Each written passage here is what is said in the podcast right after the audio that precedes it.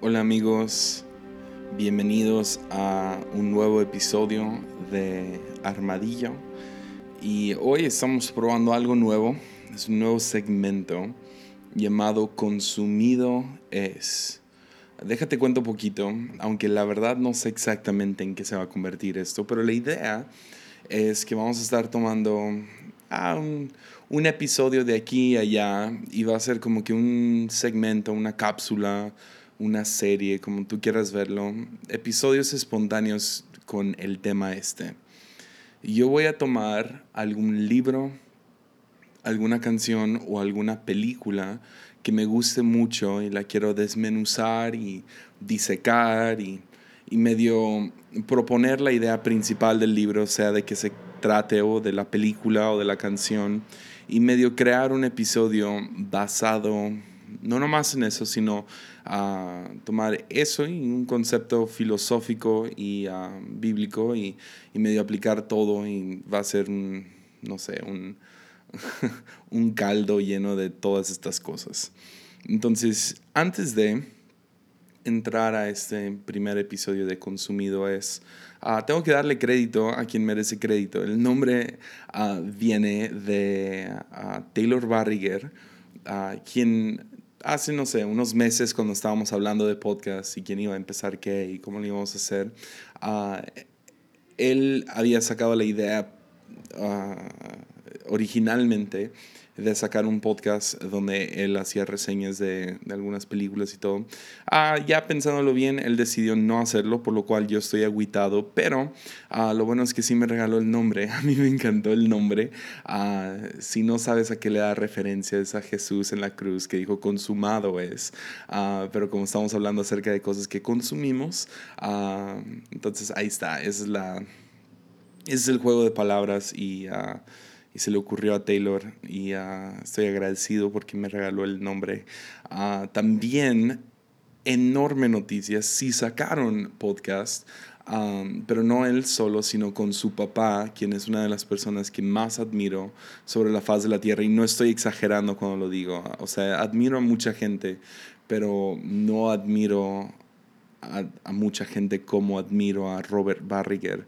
Y um, ellos acaban de, sacar su podcast, ya sacaron el episodio cero, donde explican de qué se trata y ya sacaron su primer episodio.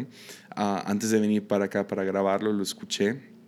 Es, brillante, corto, al grano, práctico y uh, la verdad estoy bien emocionado por lo que va a suceder. Entonces, ahí búsquenlo en Spotify, en iTunes, en, donde tú encuentres podcast y ah, busca podcast Haciendo Iglesia ah, con Robert Barriger y también ahí se mete Taylor a hacerle algunas preguntas y la verdad es, es increíble. Muchas gracias y si estás escuchando Taylor uh, o Robert, que me daría muchísima pena si está escuchando Robert, pero ah, si, está escuchando Taylor, muchísimas gracias y muchísimas gracias a los Barrier, a quienes siempre están empujando a la iglesia en Latinoamérica. Entonces, uh, ¿qué tal entramos a esto? Porque la verdad, estoy muy, muy emocionado por hacer este pequeño experimento. Hasta ahorita todo armadillo ha sido un experimento y estoy emocionado por hacia dónde va y el día de hoy me toca hacer algo que realmente he querido hacer. Entonces, deja explico bien. Una vez más, consumido es y uh, inicié Armadillo queriendo hacer cosas que no eran, no eran, donde el púlpito de la iglesia no era el lugar correcto o el lugar más prudente para sacar estas ideas. Y uh, cuando pensé en Armadillo, pensé en hacer cosas como lo que voy a hacer hoy. Entonces, estoy muy emocionado, siento que, sí, ¿Qué tal nomás entramos? ¿Para qué le doy más hype? ¿no? Ah, entonces, uh, sí, episodio número 15, consumido es el árbol de la vida. Génesis 2, versículos 7 al 9.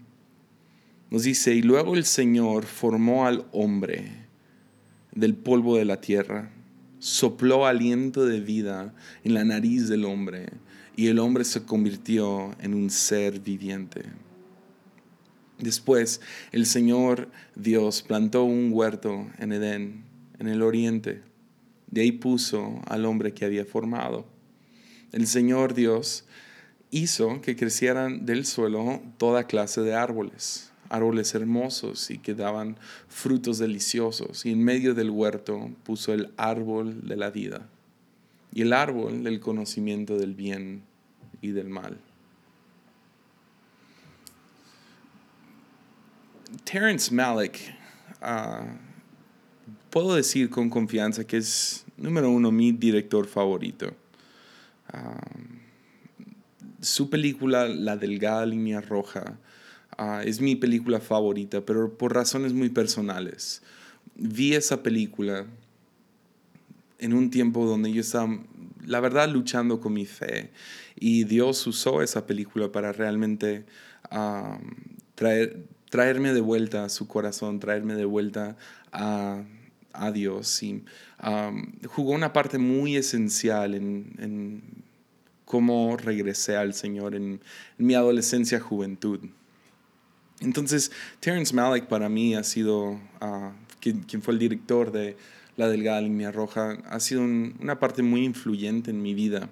Ah, de hecho, puedo decir hoy en día, antes de entrar a todos los datos de la película de la cual estamos hablando hoy, ah, que mi teología al día de hoy, 2019,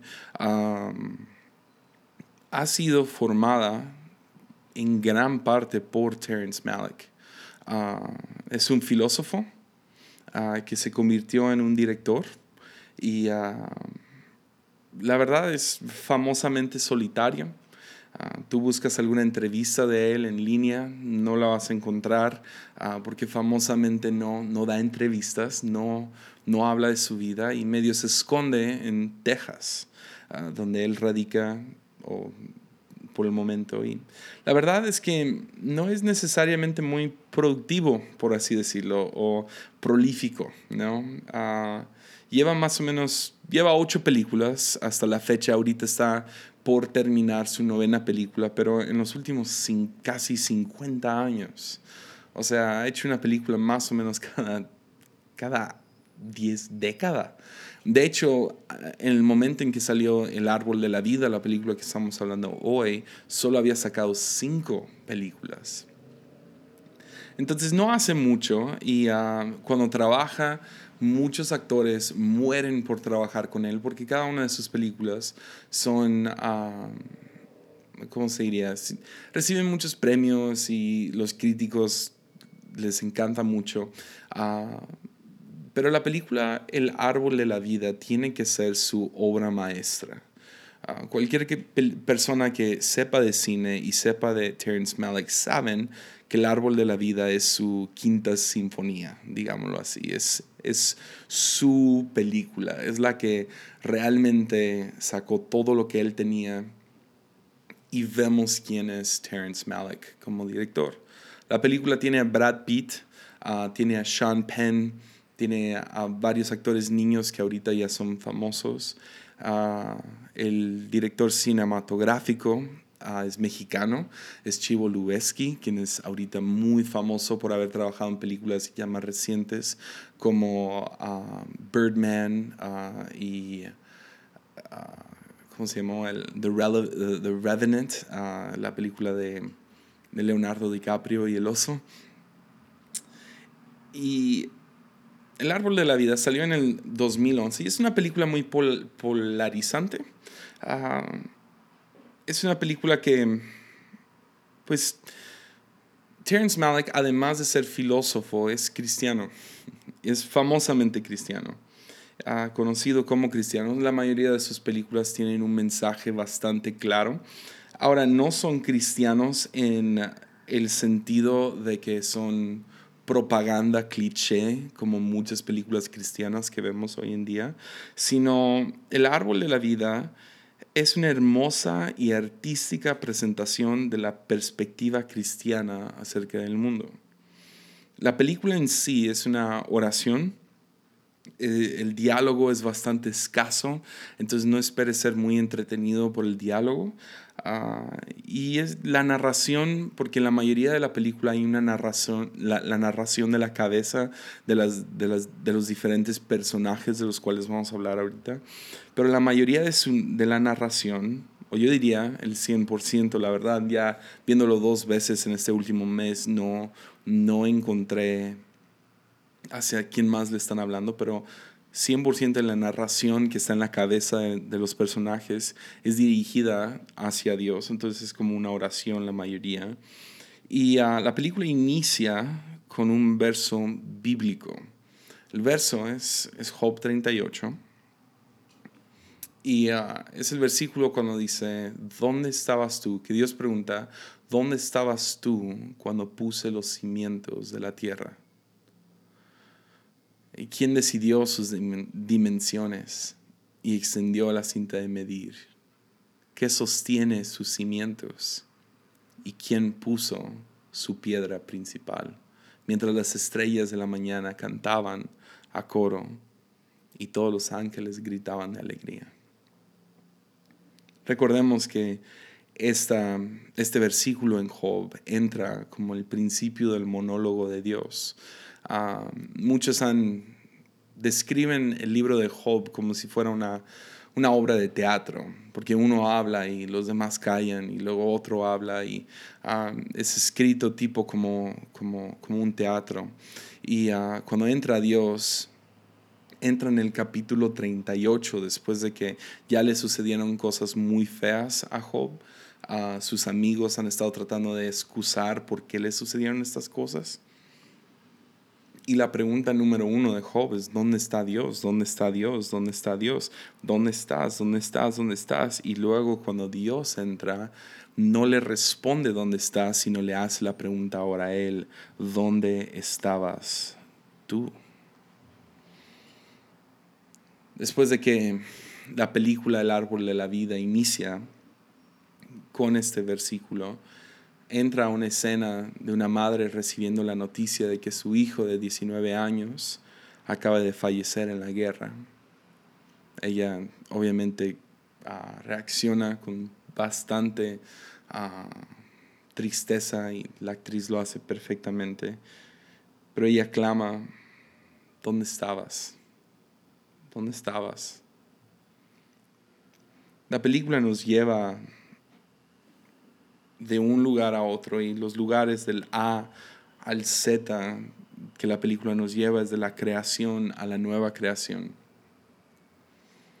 Y si no lo saben hasta ahorita, el árbol de la vida tiene que ser, fuera de la delgada línea roja, creo que es mi película favorita.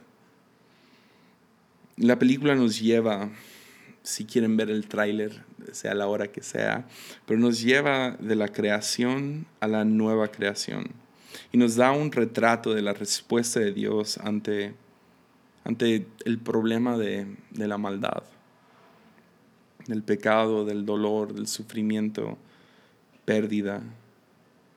Y la respuesta que Dios nos da, número uno, Dios reconoce la responsabilidad de su creación y no es ausente a su dolor, sino participa en ella. Dios reconoce, esa es mi creación y participa en el dolor mismo. Y la solución a este problema es una nueva creación, donde no hay llanto ni enfermedad, y secará toda lágrima. Esto es claro en Apocalipsis 21, donde vemos el segundo árbol de la vida. Donde Dios dice, donde nos dice Apocalipsis, Él secará toda lágrima de los ojos y no habrá, no habrá más muerte, ni tristeza, ni llanto, ni dolor. Todas esas cosas ya no existirán más. Entonces la película nos lleva de creación a nueva creación. De hecho, hay un segmento dentro de la película, una escena que dura 20 minutos, que se trata de la creación y es, es espectacular. O sea, creo que es la parte famosa de la película, ah, que nos lleva del, por así decirlo, nos lleva del Big Bang y luego termina la película con resurrección. Y ah, es, es, es, impresionante, tienen que verlo, ah, con la música de Lacrimosa por encima. Ah, o sea, es, es otro, otra cosa. Pero el 80% de la película estamos viviendo en 1950, ah, igual en Texas, y sigue la narrativa de la vida de un padre, de, de, dos padres, padre, madre y sus tres hijos. Y los temas en este tiempo entre la creación y la nueva creación, cuando se sigue la familia, vemos temas como pecado, culpa, perdón, redención, oración. Y el personaje principal de la película se llama Jack.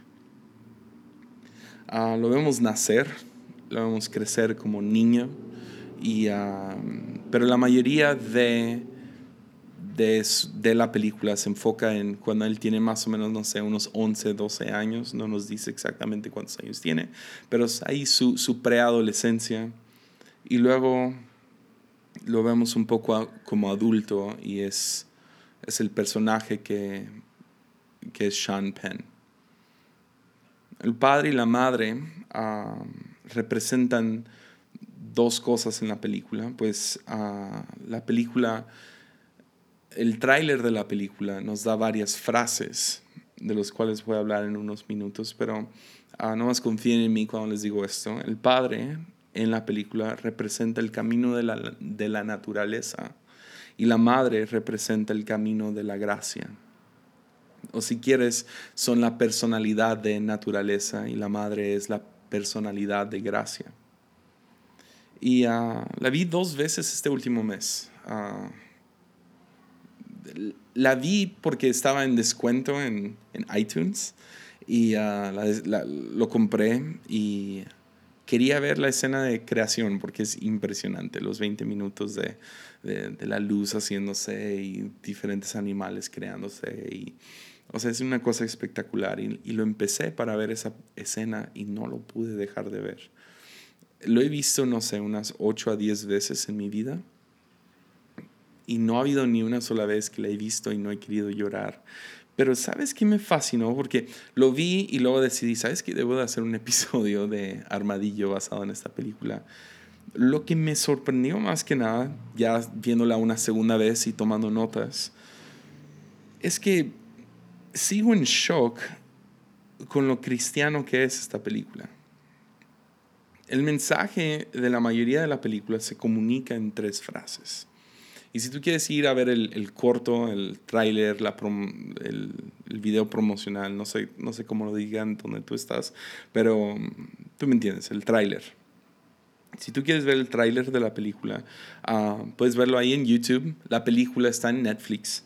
Pero en el mismo tráiler salen dos de las frases que en mi opinión son, son el pilar de la película. O lo que no sé, esta película quiere comunicar.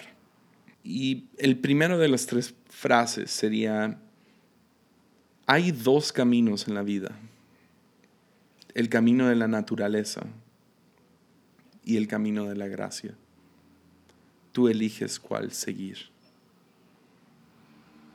Y en el mismo guion, en la misma película, nos explica que, que el camino de la naturaleza es dominante, Ah, es voluntarioso, quiere ser servido, quiere, eh, quiere dominar, quiere enseñar a pelear. Y luego el camino de la gracia, también la película nos enseña que es que sabe que es la única manera de ser feliz, es, es, es amar. Y me encanta que termina con tú eliges cuál seguir.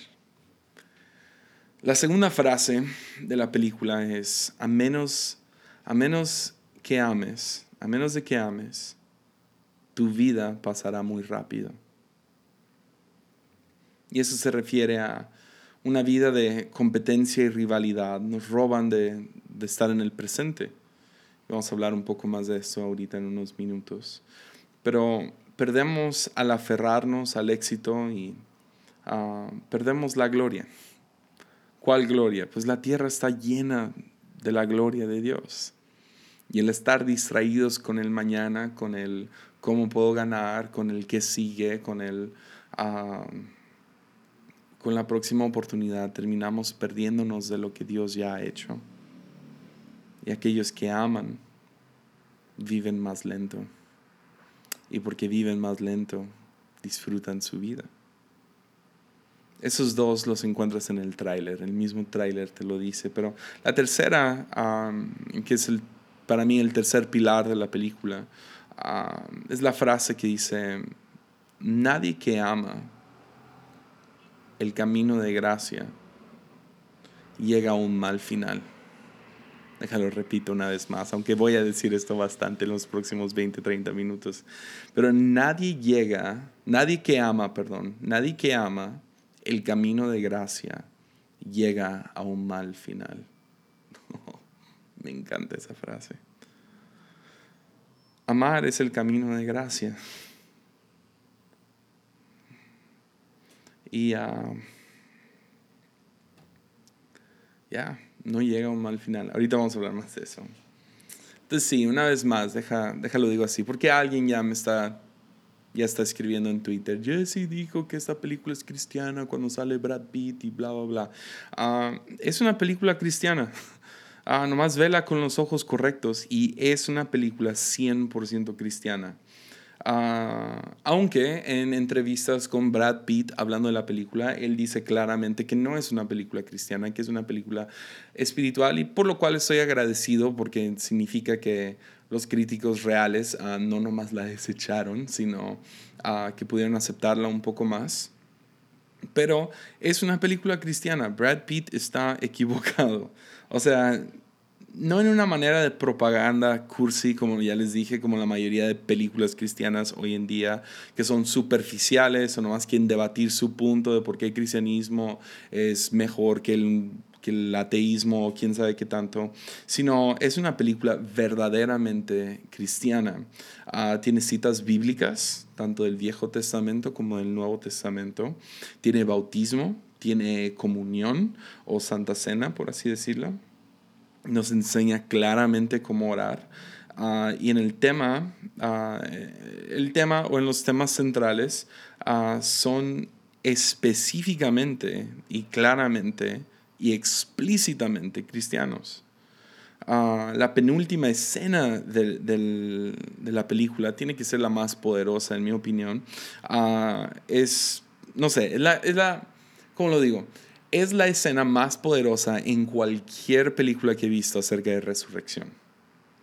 O sea, cómo explica resurrección y cielo y reino.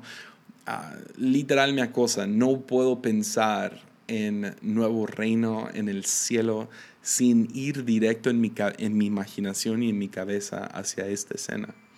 Ah, es, es, una escena de, de como les digo, de resurrección y ah, están todos los, no sé, los muertos han resucitado y hay un montón de familiares reencontrándose y uh, reunidos y uh, ves a, la madre que perdió a su hijo, lo encuentra y la escena cuando el padre abraza a su hijo y hay un, hay, hay un montón de niños, que es lo que más adoro de esta escena, pero tiene muchas cosas más. Ah, una de las escenas que más, no sé, más vívidas se me hace es una escena donde ves una mano arrugada, vieja, ah, que va y toca la mano de otra persona y de la nada hay un corte, no hacen, no hacen efectos de computación y nada cursi así, nomás cortan y de la nada es una mano joven, esa mano que era arrugada y ah, no sé y luego hay música como gloriosa y tipo aleluya o como quieras llamarlo.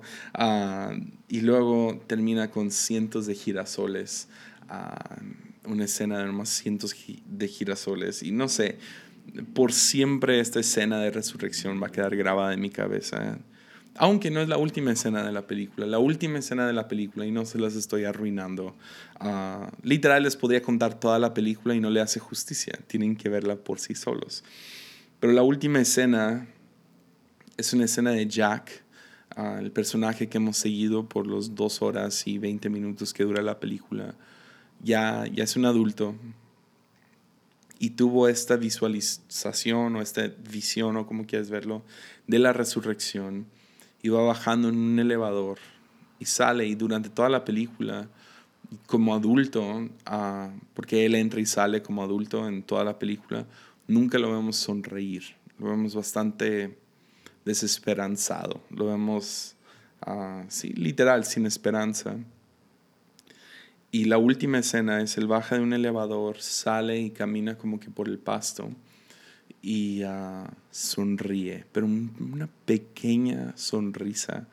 Y no sé por qué la, la última vez que la vi, lo noté y no lo había notado en las primeras, no sé, nueve veces que la vi, pero esta vez que lo vi me dio escalofríos en todo el cuerpo en cuanto vi esta pequeña sonrisa. Y, y realmente lo que yo creo que termina diciéndonos la película misma es que Jack vuelve a sonreír porque se dio cuenta que por la realidad de la resurrección hay esperanza en esta vida.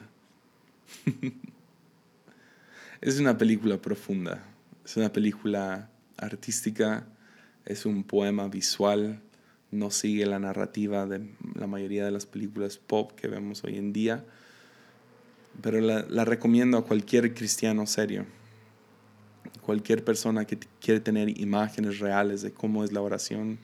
Y ahora me brinqué tantas escenas ah, tan poderosas en esta película, pero realmente es una obra maestra. Entonces el árbol de la vida. El árbol de la vida lo encontramos tanto en Génesis 2 como en, como en Apocalipsis al final del libro. La, la Biblia misma empieza con el árbol de la vida y termina con el árbol de la vida. Me encanta porque Génesis nos enseña que, que el hombre fue formado por Dios del polvo de la tierra, pero luego Dios sopló aliento de vida en la nariz del hombre y eso y el hombre se convirtió en un ser viviente. Quiero preguntarte esto. ¿Qué es un ser humano? En serio. ¿Qué es? somos simplemente una, un, accidente o somos simplemente una parte del proceso de evolución, un, un bípedo rasurado con un cerebro inflamado y dos pulgares. ¿Qué somos? ¿Qué son los seres humanos? Los seres humanos. La Biblia nos enseña que fuimos hechos del polvo de la tierra, pero fuimos llenos del aliento de vida de parte de Dios. Somos una síntesis entre el polvo y lo divino, entre la tierra y el cielo. Tenemos algo en común con los animales, pero también tenemos algo en común con los ángeles. Me gusta como lo dice Rowan Williams. Dice, el ser humano es el punto de conexión entre el cielo y la tierra. Somos, somos ese punto que, que conecta el cielo y la tierra. Pues sí, en un sentido, tenemos cosas en común con animales. Científicos han probado esto. Tenemos ADN en común, tenemos propiedades en común, tenemos cerebros en común o formas de pensar en común, pero no somos simple y sencillamente animales. Al mismo tiempo, tenemos cosas divinas en común. Somos, tenemos cosas en común con los ángeles, con espíritu, con, por eso podemos sentir cosas y presenciar cosas, imaginarnos cosas y crear cosas, tener imaginación de más, pero al mismo tiempo no somos ángeles, sino somos este punto de conexión entre, entre el cielo y la tierra. E, e, el ser humano es donde lo físico se conecta con lo espiritual. Entonces, para que venga el cielo a la tierra, porque así nos enseñó a, orar Jesús, ¿no? Que venga su, tierra, su, cielo, que venga su reino a esta tierra. Para que eso suceda, que el cielo venga e invada la tierra, se necesita necesita pasar por medio del ser humano. Pero para que esto suceda se necesita la redención del ser humano. Pues nuestro trabajo es mantener el cielo aquí en la tierra. Es nuestra vocación, es, es nuestro llamado, es, es nuestro trabajo. Pero el pecado divorció el cielo y la tierra. De dos árboles. Y Adán fue, fue llamado a comer del árbol de la vida, no del árbol del conocimiento del bien y el mal. Y todos sabemos lo que sucedió. El pecado divorció el cielo de la tierra y, nos, y divorció esa parte dentro de nosotros. Es lo que Jesucristo vino a hacer. Él, es el prototipo, Él es el camino, Él es el, el humano. Él es el que vino para traer el cielo a la tierra y Él es el que une el cielo y la tierra una vez más los vuelve a casar y ahora como ciudadanos del reino es nuestra vocación. ¿Ves? Tenemos estos dos árboles, ¿no? El, el, árbol del conocimiento del bien y del mal y el árbol de la vida. Y al tomar del árbol del conocimiento del bien y el mal, perdieron Adán y Eva, perdieron el Edén perdieron su, comunión con Dios, se divorció el cielo y la tierra, pero lo que, lo que más se perdió fue el cómo ser seres humanos. Nos encontramos tentados. Cada ser humano ahora, ahora que el pecado ha invadido la tierra, y ha divorciado la tierra y el cielo, nos encontramos tentados como seres humanos a completamente negar nuestra divinidad, negar el aliento de Dios en nuestra vida, negar completamente el lado cielo dentro de nosotros y hacernos completamente naturaleza. Por medio del pecado perdimos nuestra conexión divina. Vivimos como animales. Vivimos con indiferencia, con rivalidad. Vivimos en violencia. Naturaleza dicta ah, y cree que todo se trata de sobrevivir. El fuerte come al más débil. Todo se trata del rival más fuerte. Y lo aceptable dentro del reino animal es violencia, es, es, dominar, es consumir, es, es, ser el rey de la selva, ¿no? Pero la cosa es esto, lo que es aceptable para animales es inaceptable y aún considerado pecado para seres humanos. Pues no fuimos creados como animales. Nosotros no somos simple polvo de la tierra, sino Dios sopló aliento de vida dentro de nosotros. El ser humano es el punto de conexión entre el cielo y la tierra, entre lo físico y lo espiritual.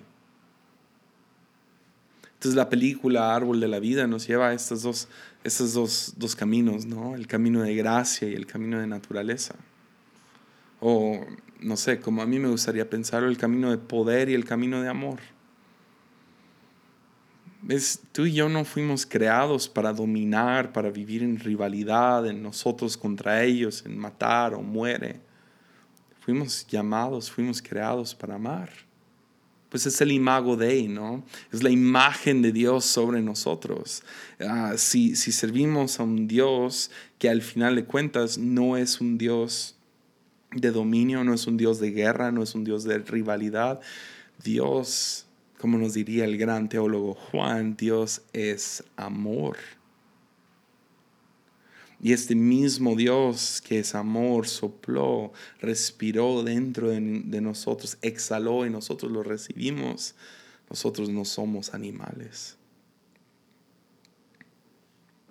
Dios advierte a Adán la consecuencia de comer del árbol del conocimiento del bien y del mal va a ser muerte. Pues la paga del pecado es muerte, la paga de seguir tu naturaleza es muerte.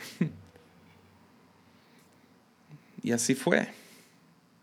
Fueron removidos del Edén, perdieron su humanidad y Adán y Eva tienen hijos. Uno de ellos se llama Abel, otro se llama Caín. En la película El árbol de la vida vemos tres hijos. Pero el, hijo mayor, Jack, vemos que nace bien y es un buen niño y juega con su mamá. Pero más o menos cuando tiene un año, cuando apenas está aprendiendo a caminar, nace su hermano menor. Y rápidamente empieza a saber la rivalidad con su hermano, lo cual no es reconciliado hasta el, fin, hasta el final de la película, en la resurrección. Entonces tenemos a Caín y Abel, los hijos de Adán y Eva. Uno de ellos es un agricultor, el otro es un pastor de ovejas, lo cual Thomas Cahill en sus libros de, de aquellos días nos enseña que esas eran las dos rivalidades más importantes en historias en tiempos prehistóricos. Y uh, qué loco que la consecuencia del pecado es muerte y la muerte de Adán, la muerte que sigue no es la muerte de Adán. No es una muerte pacífica donde come de la, del del árbol del conocimiento del bien y del mal y nomás desvanece como si fuera el final de una película de Marvel, ¿no? Sino lo que nace es violencia. Y lo vemos en sus hijos. Es uno, uno es agricultor, otro es pastor de ovejas, uno, uno se dedica a la tierra, otro al ganado y y Caín empieza a tener envidia de su hermano. Inicialmente su hermano, pero termina convirtiéndose en su rival, en su enemigo. Empieza a tenerle envidia y celos. Y Dios llega y advierte a Caín y le dice, no hagas esto. ¿Qué estás, qué estás tramando, Caín? No lo hagas. Y lo advierte. Pero Caín cae de todos modos y termina matando a su hermano. De ahí cuando Dios lo confronta, Caín miente a Dios cuando ya se había mentido a él mismo y justifica la muerte, la matanza de su hermano. Lo loco es que Dios no lo mata. O sea, en, nuestra, en nuestras matemáticas, si alguien mata, pues Dios mátalo. Pero Dios no lo mata, Dios es misericordioso y le pone una marca. Pero Caín sale y nos dice la Biblia que él construyó la primera ciudad. La primera ciudad fue fundamentada sobre la naturaleza. No naturaleza en cuestión de árboles, sino naturaleza en cuestión de rivalidad, competencia, asesinato y justificación de sus pecados.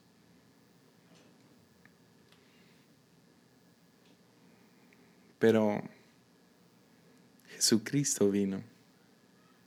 Jesucristo vino como el Salvador del mundo, el cual nos, nos lleva de regreso al árbol de la vida.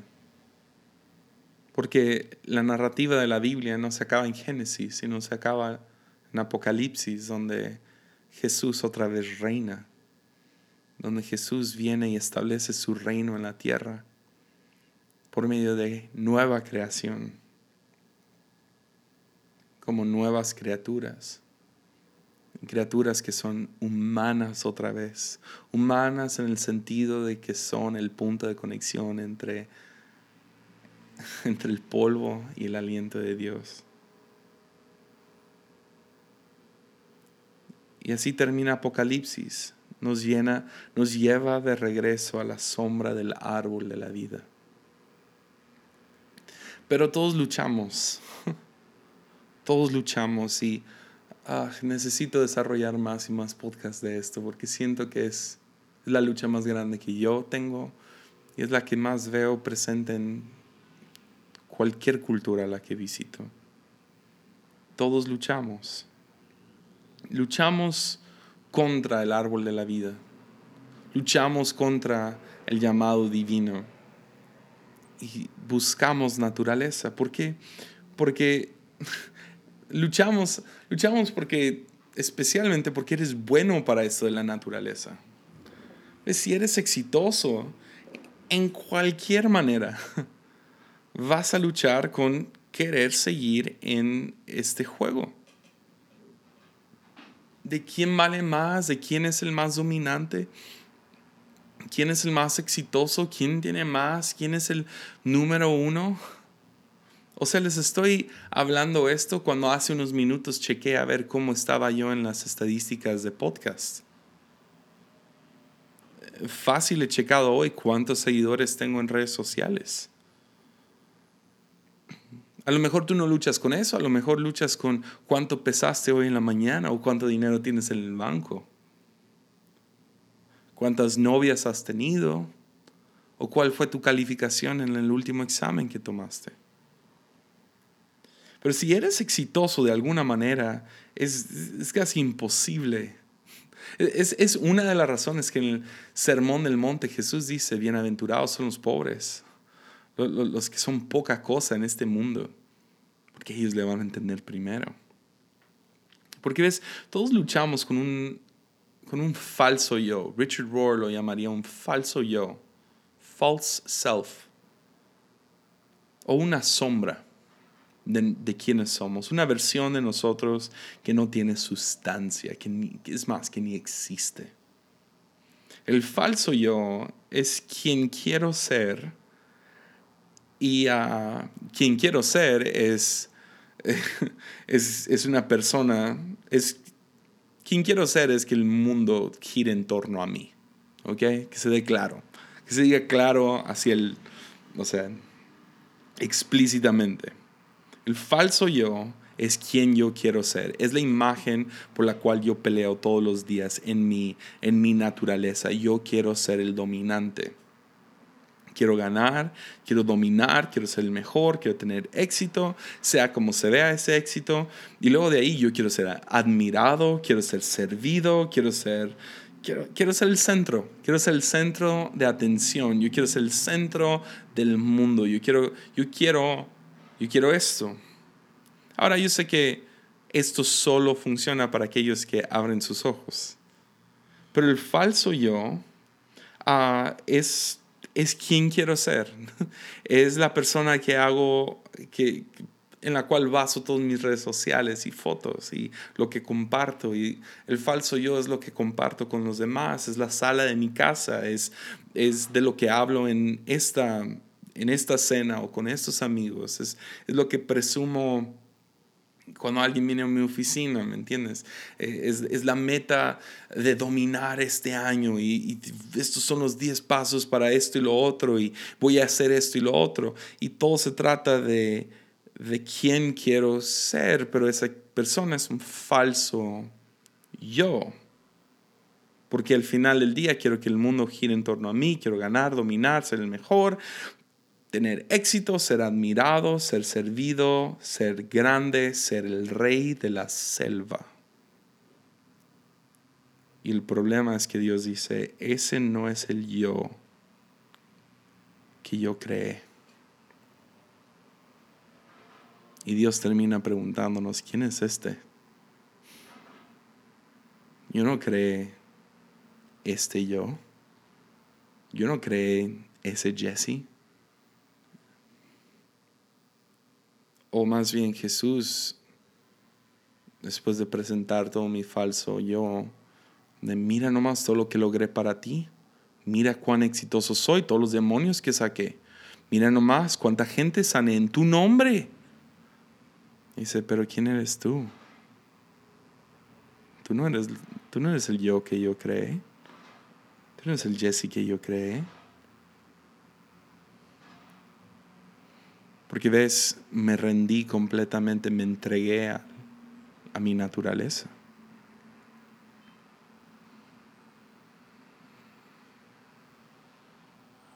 Y se podría decir que el no ser conocido por Dios es, es lo que significa realmente estar perdido. Entonces es una invitación, es una invitación de parte de Dios de no seguir el camino de naturaleza, sino seguir el camino de gracia. Y a menos de que ames, tu vida pasará muy rápido. ¿Ves? Si vivimos en el camino de naturaleza, siempre estamos buscando el próximo escalón, la próxima medalla, el próximo aplauso, próximo like, el próximo éxito, el próximo nivel. Y tomamos y tomamos y tomamos y toda nuestra vida se trata de dominar, aplastar, éxito, tomar, tomar, tomar, tomar. Pero siempre hemos tenido la oportunidad de amar, de servir, de levantar, de cubrir, de dar. Esto es lo que te hace dejar de ser un, una sombra nomás y tener sustancia, ¿entiendes? Nunca se trató de dominar, nunca se trató de tu próximo escalón. Thomas Merton dijo, qué triste vivir toda tu vida subiendo una escalera para darte cuenta que al final de tu vida que subiste el, muro equivocado. Y el muro equivocado, déjate lo digo claramente, es el, es el muro de la rivalidad, es el muro de la competencia es el león que devora, es el exitoso. Porque al final del día, ¿quieres resumirlo simplemente?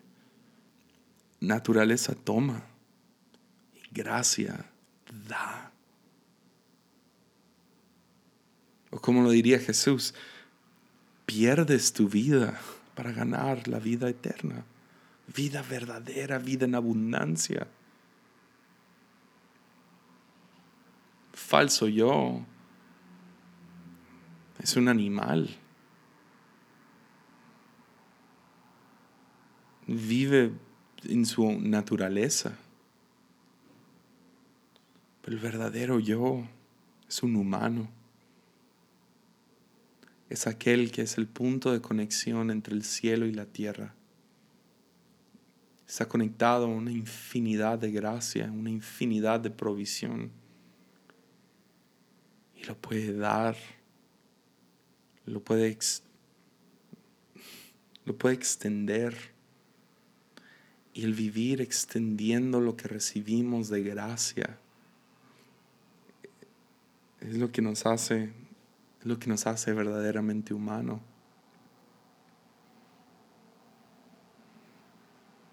La imagen de amor es el verdadero yo.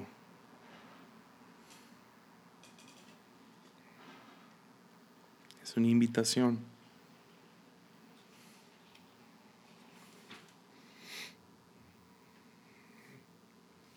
Y la película termina con esta frase y ah, se me hace tan sabia esta frase. Nadie que ama el camino de la gracia llega a un mal final. Gracia no llega a un mal final. Pero ves, tememos caminar en gracia. Tememos el camino de la gracia. Porque ves, si yo doy, si yo amo, si sirvo, me van a usar, van a abusar de mí. O sea, voy a hacer, o sea, nomás van a caminar sobre mí. Voy a perder mi remanada del pay.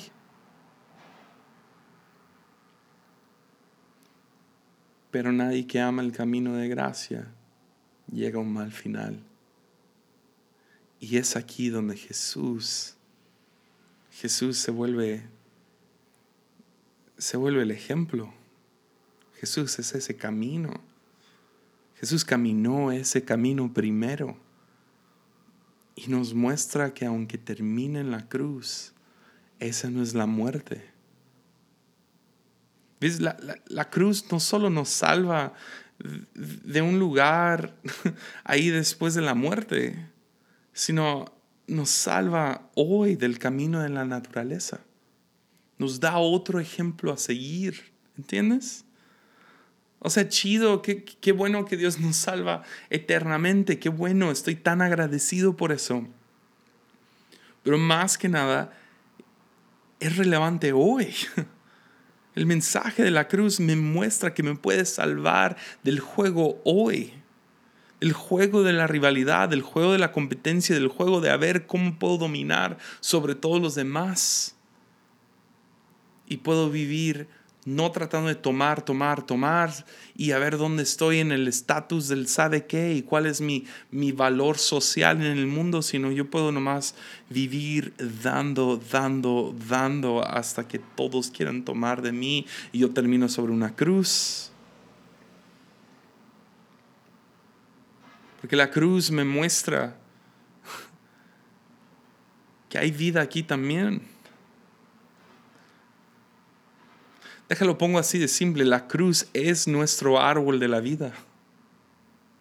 Nos devuelve el Edén y nos, nos lleva al corazón mismo de Dios. El Edén es el corazón de Dios. La cruz es ese camino. Y se escoge. Es la manera que se escoge este camino, es creyendo en Jesús. No simplemente que existió no, simplemente que murió por mis pecados, no, es creyendo que su manera de vivir es la manera correcta de vivir, que su vida es una vida en abundancia, que Él es el camino de gracia. Y Dios promueve esto y nos dice, así deben de vivir. ¿Cómo? Con la, con la resurrección. Con la resurrección de Jesús Dios promueve, Dios dice, así es como quiero que vivan.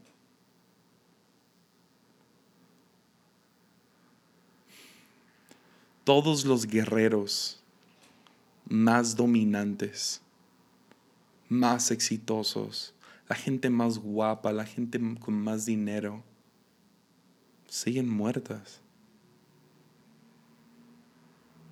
Pero aquel que dio su vida, dio todo lo que tenía, no simplemente por mí, sino para enseñarme así, así debes de vivir.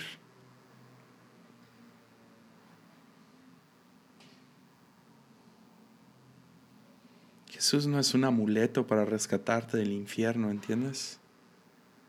Él es el camino, Él es la verdad y la vida. Creemos en Él, creemos en su manera de vivir. somos parte de esa nueva creación cuando decimos, yo quiero dar, quiero amar. Y aquellos que dan y dan y dan y dan y aman y aman y aman y sirven y sirven y sirven, no hay mal final. Porque al final de todo Jesús resucita.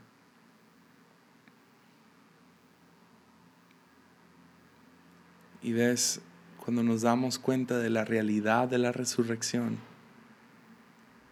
nos da esperanza para hoy. Ánimo.